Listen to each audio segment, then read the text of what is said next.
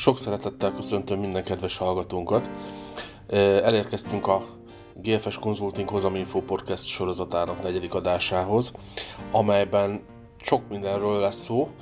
Igazából a Family Office szolgáltatás, illetve filozófia köré építve beszélünk megtakarításról, vagyonkezelésről, illetve egyedi befektetésekről. Az első, amivel kezdünk, az elmúlt évi eredmények. Konkrétan egy stratégiának, a, az index stratégiáknak, a Global Dimensions stratégiáknak a, az eredményeivel. Fogadjátok szeretettel a mai adást is. Na, tehát, hogy itt igazából az eredményekről lehetne egy kicsit beszélni. 2019 kapcsán, mert hogy jók lettek az eredmények. Nem mindenütt, de ugye az index befektetések kapcsán, ami ugye 2019-ben indítottunk Global Dimensions néven, egy új portfóliépítési stratégia, az igen jól teljesített, ugye az indexek segítségével, illetve felhasználásával. Ez az igen jó, az, az 30% konkrétan. Jó, persze azért a hurrá optimizmust azt ö, ö, óvatosan kezeljük mindig, mert nyilván mi is több szegmensen foglalkoztatjuk a vagyonkezelőt, és elég sokrétű a szolgáltatási struktúránk. Az biztos, hogy vannak részek a vagyonkezelésben, amik jól teljesítettek, mindenütt különben globálisan a világban is vannak olyan részek is, amik lehet, hogy nem jól, vagy talán kicsit alul is teljesítettek. Az összképet ez annyiban cizellálja, hogy nyilván kinek mi van, vagy miből van több. Ő úgy érezheti magát a 2019-es évet zárva. Tavaly mi létrehoztunk egy portfólió modellt, tavaly én ezt elkezdtük, ugye erről kb. három vagy négy előadást tartottunk a tavasz folyamán, hál' Istennek elég sokan meghallgatták, elég sokan ezt átgondolták, és gyakorlatilag az lett az eredménye, hogy a tavaly évben, 2019-ben átlag 30%-os növekedés volt év per év alapon ezekben a portfólió modellekben. Ugye gyakorlatilag nyilván ez egy tudatos befektetői kategória, tehát annak javasoljuk, aki hosszú távú befektetésként tud ránézni erre a konstrukcióra, és ennek megfelelően itt tudja tartani a pénzét, hiszen ez akkor fog kijönni. Nyilván nem minden évben lesz 30% hozam, azt gondolom. Biztos, hogy nem lesz. Ez mindenki? Azt gondolom, Ezt tudjuk garantálni, ez lesz minden évben. Így van, hiszen de ugye gyakorlatilag a Viszont, viszont az elmúlt 10 évet, hogyha nézzük, és az a 10-12% közötti éves átlagos hozam, az viszont már egyfajta stabilitást tükröz, mondjuk ilyen időtávon. Így van, így van, ez abszolút jól látod. Ezért annyit szerintem, mivel valóban tartottunk róla előadásokat, és, és sokan ezt hallották is, de lehet, hogy még sokan nem hallották, ezért inkább arról kéne beszélni, hogy mi, mi ennek az oka, vagy mi ennek a háttere, hogy ez ilyen jó eredményeket ért el. Ugye ez a, ez a Global Dimensions filozófia, ez egy passzív index ETF stratégia, amely a világ gazdasági növekedésébe fektet. Hát részben passzív. Részben passzív, részben aktív, de ők magukat passzívnak gondolják, hát most elméletileg befektetés elméletileg ezen lehet vitatkozni, mennyire aktív vagy passzív, de inkább tehát egy befektetési alaphoz képest, hogy egy, egy, egy, egy hát nagy közönség által esetleg forexelésnek vagy, vagy opciós megoldásokhoz képest ez egy viszonylag passzív stratégiát jelent. A diversifikáció itt elsődleges. Itt lehet igazából beszélni csak valójában diversifikációról, mert itt nem több tíz, vagy akár száz, hanem több ezer vállalat. Sőt, tízezer fölött.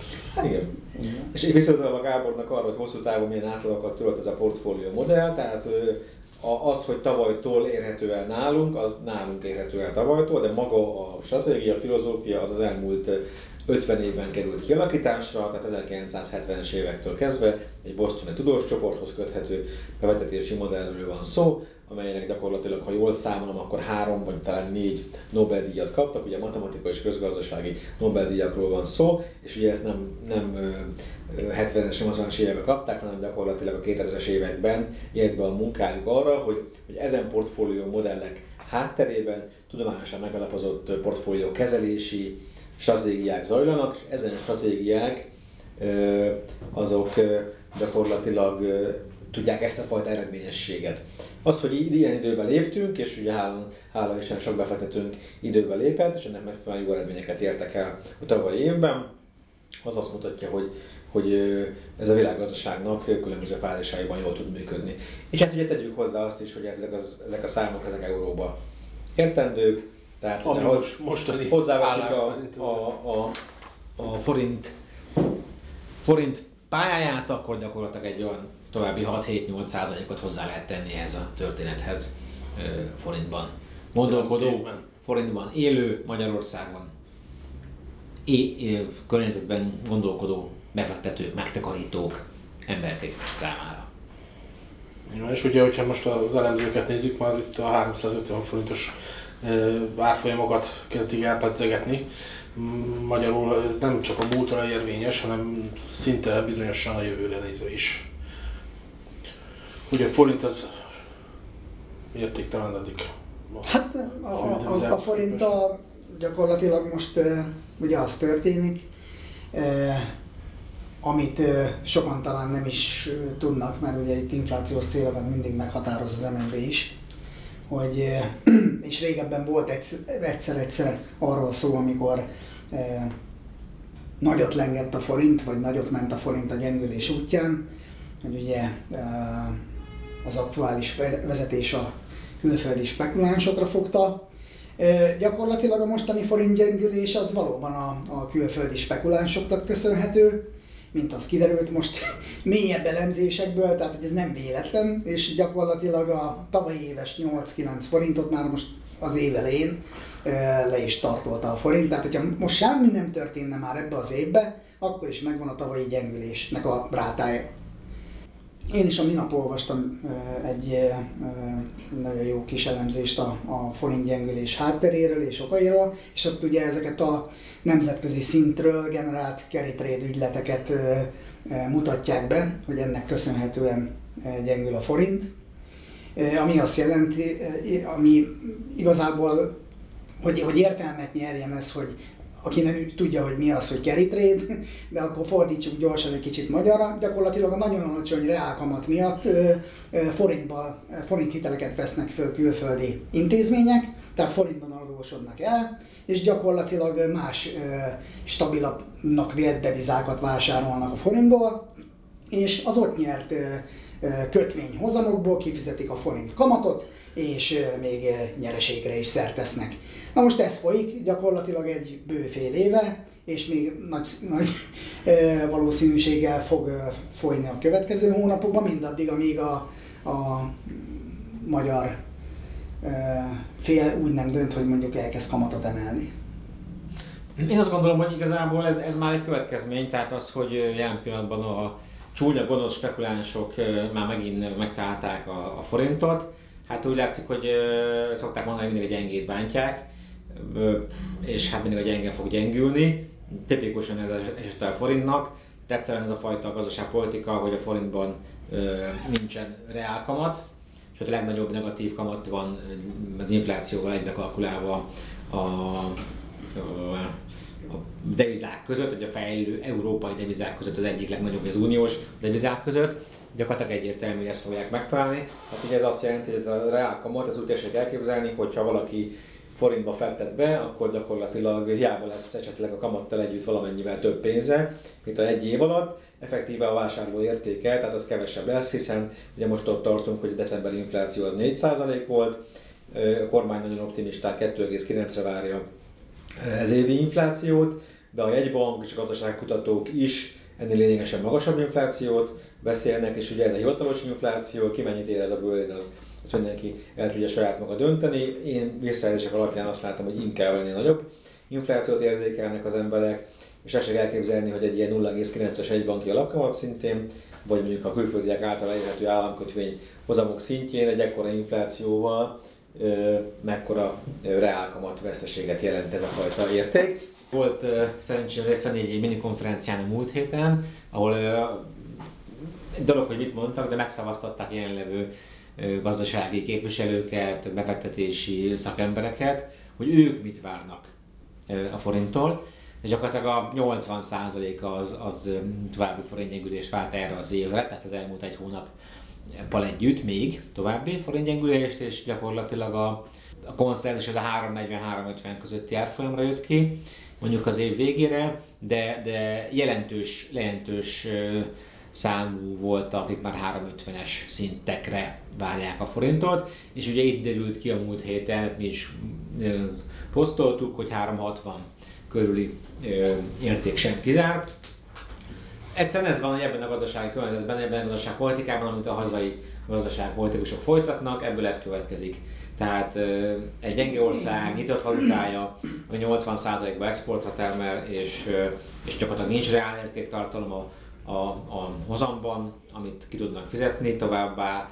Úgy tűnik, hogy ez jó, a központi banknak ez azt eredményezi, amit Kornél az előbb elmondhatok, hogy, hogy gyakorlatilag a csúnya gonosz spekulánsok megint jönnek, kapogtatnak. Igen, de ugye... nem a külgazdasági folyamatok befolyásolják most a forintnak a pályáját, Igen itt ez a, az üzenet gyakorlatilag, Igen. hanem valóban ö, ö, különböző tőkeügyletek. Igen, tehát hát magyarul azt lehet mondani, hogy most nem azért esik a forint bele a világgazdaság, de rossz, ö, hanem, hanem azért, mert, mert de jó, és most képzeljük el, hogy mi lesz, ha de rossz lesz a világgazdaság. Tehát, hogyha mondjuk akkor, akkor mondjuk ez a koronavírus, vagy akármi más miatt mondjuk a gazdasági növekedés világszinten megakad, akkor abban a pillanatban egy mondjuk 80%-ban exportra, tehát külfele termelő gazdaság, mint a magyar, az hogy fog reagálni. Tehát gyakorlatilag akkor, akkor, akkor nem év végére, meg nem jövő évre fog eljönni a 360-as euró, hanem abban a pillanatban viszonylag hamarabb fog megérkezni. Na és az lesz az igazi kérdés, hogy akkor, akkor mi fog történni. Hát igen, és mondjuk, hogyha a német autógyártás, mint olyan, hogyha nem is térdel le, de akarozni kezd, mondjuk itt a Teslával, meg a kínai, meg egyéb más autógyártókkal szemben, akkor ugye a német autógyártásnak igen csak kitett magyar gazdaság is megfogja ezt abszolút, senyvedni. Abszolút. Tehát a, ki, a kiviteli korlátokat azt minden gazdaság meg fogja sínyleni, nem csak a fejlődő, hanem a fejlett is. De nyilván akik mondjuk nem azonos régiói devizát használnak, azok még jobban ki vannak téve ennek a a következményeinek, akár a koronavírus, akár más egyéb hasonló sztorinak. Jó, hát igazából ugye ez a Global Dimensions stratégia éppen abban is egy, egy különleges dolog, és azért is tudja hozni ezeket az eredményeket, mert ugye nem se nem iparág specifikus, se nem területi specifikus, hanem igazából a világgazdaság egészében fektet, és, és van még azokat a potenciálokat dolog, veszi ki, amit ott hogy, hogy nem, nem forint devizába fektet. Hát az az meg a már következő, így van.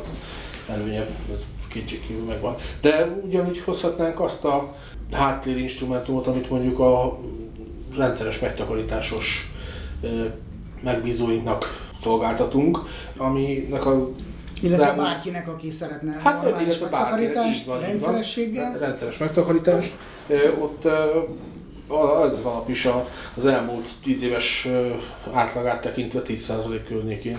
Így van. van tehát ez a... tavaly 18%-ot csinált, szintén euróban, tehát ugye a forintot azt megint hozzá lehet képzelni. Így van. Ugye ezt már mondjuk el akkor történeti hűség kedvéért, hogy 2017 16 vége, azt hiszem 15 vége, 17 elejétől 17 vezettük be ezt a, a, a hozamkassa, ez a hozamkassa nevű termékünk, amit sokan nyilván sokan már ismernek és hallottak. Inkább stratégia, ne is degradáljuk termékként, van, mert ez egy, ez egy ez nyitott és folyamatosan fejleszthető, fejlődő megtakarítású vagyonfelhalmozási stratégia. Így van. Azzal a különbséggel a hazaiakhoz képest, hogy ugye a költségeit tekintve igen szolidak mondható, tehát mondjuk egy, egy e, e, nyugdíjbiztosításhoz hasonlítva, vagy egy unitlink biztosításhoz, has, biztosításhoz hasonlítva, ez még majdnem nyelvtörőnek is elmenne, egy rendkívül, rendkívül szolid költségstruktúrával rendelkezik,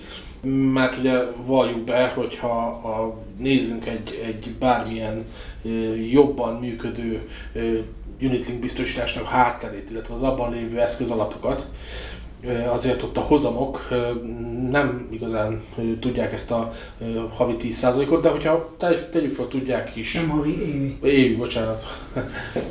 hogyha tegyük fel, hogy tudják is, de, de gyakorlatilag ugye az elmúlt években mi nagyon sokat beszéltünk a unit biztosításokról, és ezen keresztül a nyugdíjbiztosításról is, hiszen a nyugdíjbiztosítások hátterében is ez van.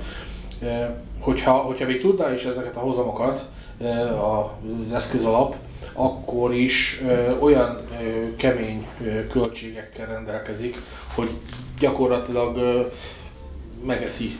Sok esetben nem csak a hozamokat eszi meg, még azt a 20%-os adójóváírást is, amit az állam hozzáad. Vagy jó, jó esetben mondjuk önjáró.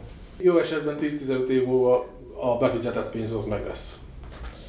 Igen, hát 10-15 év múlva. Nagyon, nagyon érdekes, ugye én igazából elég mélyen belástam magam annak idején ebbe a szektorba, ugye ebből is írtam a diplomadolgozatomat, biztosítónál dolgoztam vezetőként, és hosszú idő után láttam azt, hogy ez végül is nem hozta azokat az eredményeket. Ugye nyilván most egy etikus rendszerek, meg egyéb rendszerek vannak, de hát folyamatosan nagyon magas költségterheléssel futnak ezek a termékek. Szoktuk látni a, a számlakivonatokat, amiket esetleg mások ügyfelei vagy a megbízói körből behoznak, beküldenek, kvázi gyavány egy kötvényszerviz szolgáltatásunkat, a honlapon érdemes megkeresni. És hát ugye az alapján azért mondhatjuk az előbb elhangzott számokat, amiket mondtatok, tehát gyakorlatilag uh, itt mindenképpen azt gondoljuk, javasoljuk, hogy nyilván valaki benne van egy ilyenben, akkor már benne van, és abban nehéz uh, kimozdulni, de egy, egy felülvizsgálatra örömmel látunk bárkit ezzel kapcsolatban, hiszen azért talán nem mindegy, hogy mondjuk a nyugdíját hogy építi föl és miből és mennyi idő alatt, és nagyon tényleg az lesz a belőle, amit ő szeretne az a helyzet, hogy rossz megtudni azt, hogy rossz irányba halad az ember, de inkább jobb ezt minél hamarabb megtudni esetleg, mint hogy Ezért nem mondjuk de... évek vagy 10-15 év múlva derüljön ki azt, hogy...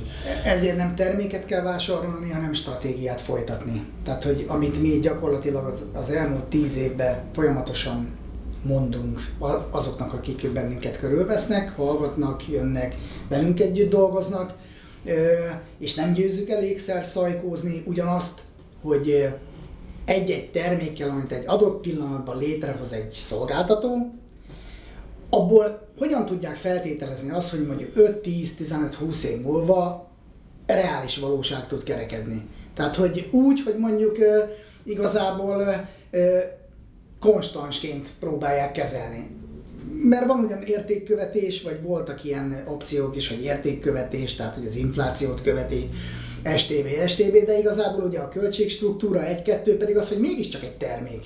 Tehát, hogy, hogy az, amit mi létrehoztunk stratégia, azt mi a kor szellemének, eszmének, trendjének megfelelően tudjuk alakítani. Mi egy terméket, amit gyakorlatilag bebetonoztak akár egy jogi környezetbe, azzal ezt nem tudják megcsinálni. Így van Balázs? Tehát, hogy igazából az egyik probléma ez. Tehát ezért jobb szóval Igazából ugye a hozamkasszának az egyik óriási előnye az, hogy ugyanolyan értékpapír számlán valósul meg, mint bármilyen más befektetés és hogyha elérte a megtakarítás azt a szintet, azt a tőke méretet, ami már ezt lehetővé teszi, akkor, akkor minden további nélkül egy újabb stratégiát lehet ráültetni, egy teljesen más stratégiát akár, és, és azt abentén lehet folytatni ezt a dolgot, és, és így lehet igazából a vagyont építeni, azt a vagyont fölépíteni, amit az ember kitűz magának célul. Így van. És mindezt normális költségkörnyezetben gyakorlatilag, tehát meg lehet nézni a, a mutatóit, nem áll hát igen, zsákba macskát. Tehát ez a stratégia a, a haladó kor követelményeinek maximálisan megfelel, megfelelt három évvel ezelőtt is, és meg fog felelni három év múlva is, meg tíz év múlva is. De nyilván, amit mondtam, amit majd igazítani kell, az hozzá lesz igazítva a jelenkori körülményekhez, és ez a legfontosabb üzenet egy stratégiába. Mert a világ változik. Tehát aki ezt nem veszi figyelembe, az, az nem stratégiát folytat, hanem csak Tanácséről megveszi a magyar államkötvényt, ami meghozza az 5%-os hozamot, ami valahol lehet a portfóliónak egy része, csak túl, ugyanúgy, mint ahogy ingatlanba sem célszerű mindent ingatlanba fektetni. Ugye írtunk is erről legutóbb is bejegyzést, különösen most, amikor már megbicsakladni látszik a lendülete az áramelkedésnek az ingatlanoknál, de ugyanúgy az államkötvény felé sem szabad teljesen elsúlyozni, hogy abba tartani. Hát most jelen pillanatban, hogyha a mostani, illetve a tavaly lefolyt és az idén eddig látott forint gyengülést tesszük alapul, akkor én nem tudom, hogy a szuperállampapírról érdemes egy, egyáltalán szót ejteni. Mondjuk ugye ugyanez maradna a tendencia, tehát hogy ez egyszerű matek. Hát ugye gyakorlatilag ugye pont arról beszéltünk itt a, pár perccel ezelőtt, hogy reálkamat nincs a forintban, ugye mert ez a szuper államkötvény, ez csak magyarországi magánemberek számára, tehát a magyar állampolgárok számára érhető el. Ugye nemzetközi szinten nem. Na most azért nyugodtan össze lehet vetni a, a, a magyar államkötvény, meg a magyar lakosság vásárol lehet nemzetközi szinteket, tehát a magyar lakosság nem tud annyi államkötvényt venni, hogy a forint árfolyam értékét megtartsa. Magyarul ezt így is el lehet mondani, és egyébként meg az ország az exportból ér, tehát igazából jó a gyengülő, gyengülő euró. Sajnos azt kell mondani, hogy ilyen esetben a, a forint, gyengülő forint. Gyengülő forint, tehát a magyar, a magyar, a magyar állampolgár fizetik meg ezt, ennek az árát, és hát egyébként meg pont az ő pénzük ér kevesebbet ilyen formán. Úgyhogy ez egy... Ez egy Mondjuk érdekes ez az időbeliség, tehát hogy a, a bevezetésre került a, a forintos állampapír, ez az állampapír plusz, óriási mennyiséget sikerült eladni, és utána értéktelenedik a forint. Értéktelenedik a forint, és csak az ingatlanok ára. Tehát gyakorlatilag nyilván, hát ugye egy piacról van szó, vagy egy kicsi piacról van szó, itt ugye van egy, van egy tőketulajdonosi réteg, akit ugye egy tavaly egy rendszer, tavaly egyfajta megszólításban hobbi befektetőként apostrofáltak, ugye amit kvázi ez azt jelenti, hogy ő nem professzionális befektető, hanem nála keletkezik valamikor a megtakarítás, amit el akar helyezni. Amíg azt látta, hogy a, gyakorlatilag az államkötvények a lakosság számára nem volt hozam, addig nem vett államkötvényt, a bankbetéteket ugye már régen felejtette, a részvényhez nincs meg a kellő tudása, vagy nem elég szofisztikált a részvénybefektetések lehetősége, és ezért vagy lett ingatlanba, mondván, hogy az albérleti árakból tudja finanszírozni ezt, meg hát emelkedik az ingatlan árfolyam, akkor nem tudom, milyen, milyen jó lesz. Hát időközben az albérletek áremelkedése megállt, ugye az új 5%-os államkötvénybe is átmennek ugye emberek, azok, akik ebből a hobbi befektetők voltak, tehát ők már nem vesznek újabb ingatlanokat, magyarul az ár, az ár felfújt árnak az utánpótlása nincs meg a további növekedésre, tudjuk, hogy ha nincs növekedés, akkor csökkenés van, tehát gyakorlatilag ennyi a dolog itt, itt, itt függnek össze. Tehát, uh, igen, igen, és az érdekes, hogy most akik ugye kipumpálják a pénzt az ingatlan piacról, át mondjuk az állampapírpiacra, és majd esetleg a forint gyengülésnek köszönhetően egy idő után rájönnek, hogy ott sincs nekik keresni valójuk, a szószoros értelmébe, és mondjuk hol fog menni a pénz? Újra vissza az ingatlan szektorba, vagy esetleg máshová? Ugye, az Ugye ezek az érdekes Pedig az más-más tényezőkkel is mozgatták itt az elmúlt években.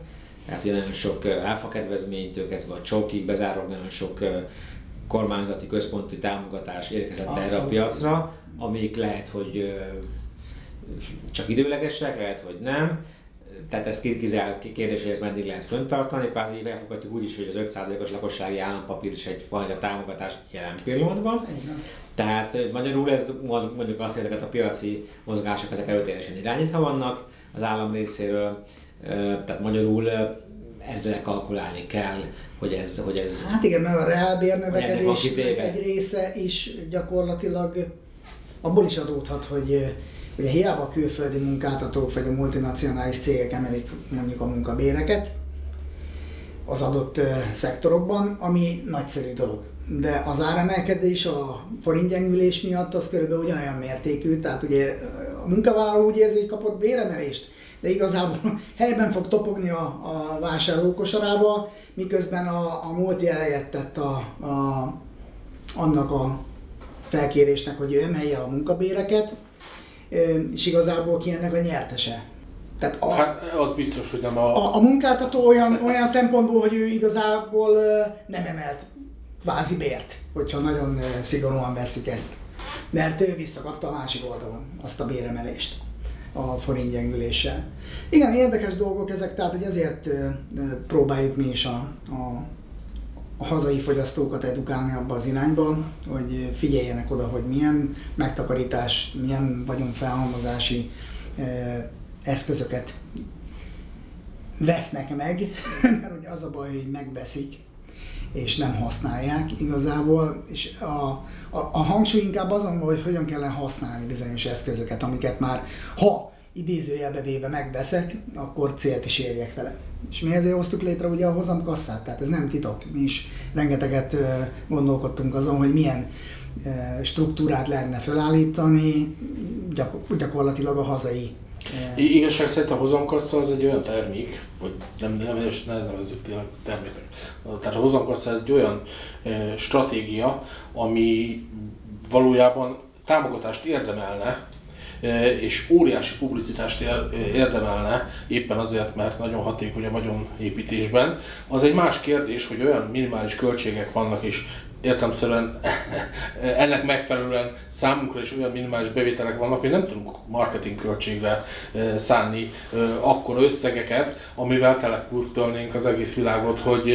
hogy nem, de Gábor, de egy, egy, egy szolgáltató, főképp, hogyha multinacionális szolgáltató, vagy egy biztosítótárság, ő nem a Terézanya központ. Egyértelmű. Tehát, hogy egyértelmű ne legyünk álságosak, a profitról szól ez a világ, kapitalizmusban hát, élünk. A biztosított az, az, hogy, is ki kell fűteni. Az, hogy most vannak kisebb menni. szolgáltatók, akiknek vannak esetleg jó szösszeneteik, idézőjelben véve, mert a mi hazamkasszánk is egyelőre egy szösszenet itt a, a pénzügyi palettán, annak csak azok örülhetnek, akik ezt megtalálják maradjunk ennyibe. Tehát, hogy, hogy addig, ebből az, hogy nagyobb díl legyen, ez az, az maga a csoda lenne. Tehát, hogy, hogy igazából nem is erre vágyunk, hanem arra vágyunk, és ez nem, nem titkolt dolog, hogy minél többen megismerjék, minél többen tudják használni, saját örömükre, megelégedésükre, és ez nekünk jó. ajánlják másoknak. Ajánlják, így van. Mi azért hoztuk létre, hogy, hogy, hogy segítsünk a honfitársainknak. Mindegy, hogy itthon dolgoznak, vagy külföldön dolgoznak, tehát teljesen mindegy mert a, a felhasználás szempontjából annak még egyszerűbb, aki mondjuk Németországban dolgozik, még annak is, aki Angliába, mert tudjuk, hogy most az angolok egy kicsit partvonalon kívülre kerültek, de nekünk nem is az a dolgunk, hogy politizáljunk, hanem az, hogy jó termékekkel, jó szolgáltatásokkal szolgáljuk ki a, a, az érdeklődőket. Most ezzel így nagyjából körbe is jártuk azokat a területeket, amiket e, működünk elsősorban, és persze most nem beszéltünk talán annyit, sőt egyáltalán az IPU gururól, aminek pedig ugye aktualitása van a jövő heti rendezvényünk kapcsán. Igen, a mainstream dolgaink mellett az IPO gurunak mindig aktualitása lesz, nagy valószínűséggel, mert mindig jöhetnek újabb és újabb projektek, érdekességek, amiket szeretnénk megmutatni.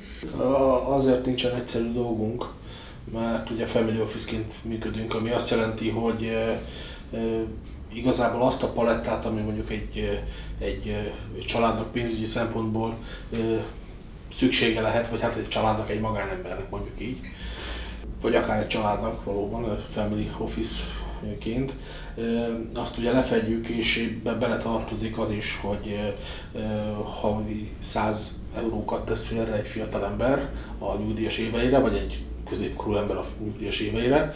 Ugye nagyon sok esetben tapasztaljuk azt, hogy fiatal korban még nem érik meg az ember arra, hogy ezt megtegye, pedig hát tisztelet igazán, a kivételeknek. Tisztelet a kivételnek, így van, így van. Most azért a fiatal korosztály nagyon jó keres. Tehát, hogy én, én, én azt látom, legalábbis nem tudom, ti mit tapasztalatok, nagyon sok fiatal, akik kikerülnek a mm, felső oktatási intézményekből egy, egy, lehet azt mondani, hogy egy nagyon kellemes keresettel rendelkezhetnek, főleg ha mondjuk még a szülőknél élnek, tehát még családalapítás előtt vannak, mert azt, azt is tolják azért, vagyok be őszintén, ahogy látjuk a tendenciákat kifelé, bár mennyire is vannak ezek a családsegítő programok a kormányzat részéről is, de hát ugye minden fiatal szeretné a saját karrierjét először talán így a, a megfelelő mederbe rakni, Viszont ezekből a keresetekből azt a klasszikus 10%-ot ők simán félre tudnák rakni, és gyakorlatilag vadásznak is erre a 10%-ra ugye a hazai szolgáltatók is bőszen a, a maguk is megoldásaival. Itt inkább az, hogy ezek a fiatalok valóban keresik a, a jó megoldásokat. Tehát, hogy ez viszont mondhatnám azt is, hogy a, az oktatási kultúránknak része kellene, hogy legyen a, a pénzügyi edukáció, ami még mindig nem lehet azt mondani, hogy, hogy egyáltalán erről olyan mélységekbe beszélnének az iskolákba, amilyen mélységébe ezeket a fiatal embereket, hölgyeket útnak lehet ereszteni. Hát, hogy legalább tudjuk Tehát vagy otthonról lát példát, így van, vagy otthonról lát valamiféle példát, de az sem biztos, hogy jó, mert lehet, hogy egyirányú példát lát, és mondjuk ő, ő, ő, ő, ő csak azt látta, nyilván az irányba fog érdeklődni el, elsősorban. Aztán, ahogy nyílik a tudata, lehet, hogy más is majd a látók terébe kerül, és, és érdekelni fogja, és elmegy, és utána néz, és, és lehet, hogy a használója lesz, de a, amit mi látunk itt magunk körül, hogy tehát társadalmi szinten a megtakarítási kedv, az közel nincs olyan vehemens, mint ahogy néha azt különböző kutatások próbálják igazolni, hogy de van. Még nincs akkora igen, és itt utalnék vissza, amiről ugye elkezdtünk. Hogy a sok kicsinek hogy, hogy, hogy, hát így van, de nem is azt, hanem hogy, hogy ugye sok felé kell, tehát sok, sokféle megbízónk van. Tehát van egyrészt az, aki mondjuk havonta félrerakja azt a 100-200 euróját, egészen odáig, hogy valaki mondjuk évente tud félretenni egy 3-4-5 millió forintot, mondjuk vállalkozóként, illetve mondjuk kiveszi a, a, az osztalékot a cégéből, illetve azok a, a nagyobb vagyonú megbízóink, akik több százezer euróval vannak jelen nálunk, és, és ott, ott már, sőt, hát már korábban is megjelenik az, hogy ugye az IPO Guru keresztül megismerkedjenek olyan vállalatokkal, amelyek a, a, amelyek a vagyongyarapodásukat tudják okozni azzal, hogy növekednek. És a, a hát növekedés részét értelemszerűen. Egy részét. Nem itt kicsit visszatérve, vagy, vagy summázva az eddig elhangzottakat, az lenne nagyon fontos, hogy mindenki a saját méretében, a saját életterében érezhesse jól magát. Tehát most, hogyha ő neki ez milliókból, vagy százezrekből, vagy tízezrekből áll, nem azt mondom, hogy teljesen mindegy, de most nyilván az egy alacsonyabb jövedelmű álmodozhat, de ha nem tesz semmit, akkor csak álmodozni fog. Viszont, hogyha tud valamit tenni, mert van hozzá megfelelő stratégia, akkor valóban a, a, a, fölhám, a fölhalmozásaiból előbb-utóbb azért egy számot tévő vagyoni hátteret tud teremteni. És igaz, igazából ez lenne a fontos üzenet. Az, hogy aztán ezt a vagyoni hátteret ki hogyan használja föl, és itt a nagyságrend az, azért mondom, hogy a nagyságrend az, az ilyen szempontból teljesen mindegy, mert nyilván aki, aki többet teremt elő, az, az tud gondolkodni mondjuk más szegmensekbe is, aki nem tud annyit teremteni, az meg marad a, az alacsonyabb, nem is azt mondom, hogy kategóriákban, hanem egy kicsikét így a visszafogottabb tempónál. Hát de, de valóban nem ez a lényeg, hanem hogy csinálják. Tehát az a baj, hogy az emberek többségének nincs is megtakarítása. És én, én meg ezt látom. Mert az nem megtakarítás, hogy félre rakok a, a téli síelésre, meg a nyári nyaralásra. Tehát hát az, hogy, hogy az emberek azt hiszik, hogy nekik van. Nem. Tehát klasszikusan ugye ezt milliószor elmondtuk, előadások vannak, felvételek, amiket a, a Balázsjal csináltunk az elmúlt években, ahol el van magyarázva az, hogy miért kell tartalékot képezni, Hogyha a tartalékképzés megvan, akkor a további részeket lehet befektetni, akár megtakarításba, akár egyéb befektetési formákba. Nyilván kinek mekkora a, a hozott tőkéje, de nagyon kevesen csinálják ezt. Sajnos ma még Magyarországon, tudatosan meg főképpen. Így van, Tehát az a baj, a megtakarítók egy része is, amit megtakarítással félretesz, azt időről időre rángatja. Holott igazából, ha normálisan el lehet magyarázva, hogy egy megtakarításnak mi az életritmusa, életciklusa, akkor az nem egy két éven belül, amit összegyűjtöttem, akkor egy kicsikét megrabolom a, a pénztárcát, arra ott a tartalék. Tehát, hogy a, még mindig nem jól kezeljük a, a pénzügyi ideákat magunk körül, és ez, ez, ez valóban az oktatásra lehet visszavezetni, meg, meg nyilván az, hogy ki hol szocializálódott, tehát ki milyen családban, és nem feltétlenül, és nem is kell ráfognunk az egyénre, hogy ő a hibás, maga a társadalom a hibás, hogy nem fordít erre nagyobb hangsúlyt. És hogyha meg hangsúlyt fordít, akkor meg olyan termékekkel dobálja meg a felhasználókat, ami nem biztos, hogy célra vezet. Lehet, hogy a szolgáltatónak az jó, és ne, ne is vitatkozzunk ezen, nekik biztos jó. De nekem, mint felhasználónak nem biztos, hogy jó. És itt valahol ugye ez a általunk is sokszor hangoztatott win-win szituáció lenne a, a megfelelő. Tehát, hogy mindenki érezze jól magát, nyilván egy szolgáltatásnak van egy díja, amit megfizet bárki, de az legyen arányos a szolgáltatásnak a, a mértékével a, és a mienségével mondjuk. Így van, és igazából ugye ez a stratégikus gondolkodás, meg amit te is mondtál, hogy, hogy úgy kellene igazából gondolkodnia mindenkinek, hogy igenis én meg akarom tervezni azt, hogy mondjuk milyen lesz a nyugdíjas korom. Mert hogyha ha megtervezi, akkor van lehetősége arra, hogy ezt el is érje. De hogyha ilyen adhok módon működik ez a dolog, és tényleg a nyugdíjra kezdek el megtakarítani, és elromlik az autó, akkor kiveszek a, a megtakarításomból arra, hogy, hogy az autót javítassam, akkor ez egyrészt nem igazán fog megvalósulni a, a, a nyugdíjas cél, másrészt pedig ugye tekintettel arra, hogy ugye ezek a, a megtakarítások ezek tényleg ilyen 5-10 éves távlatban tudják kihozni magukból a legtöbbet.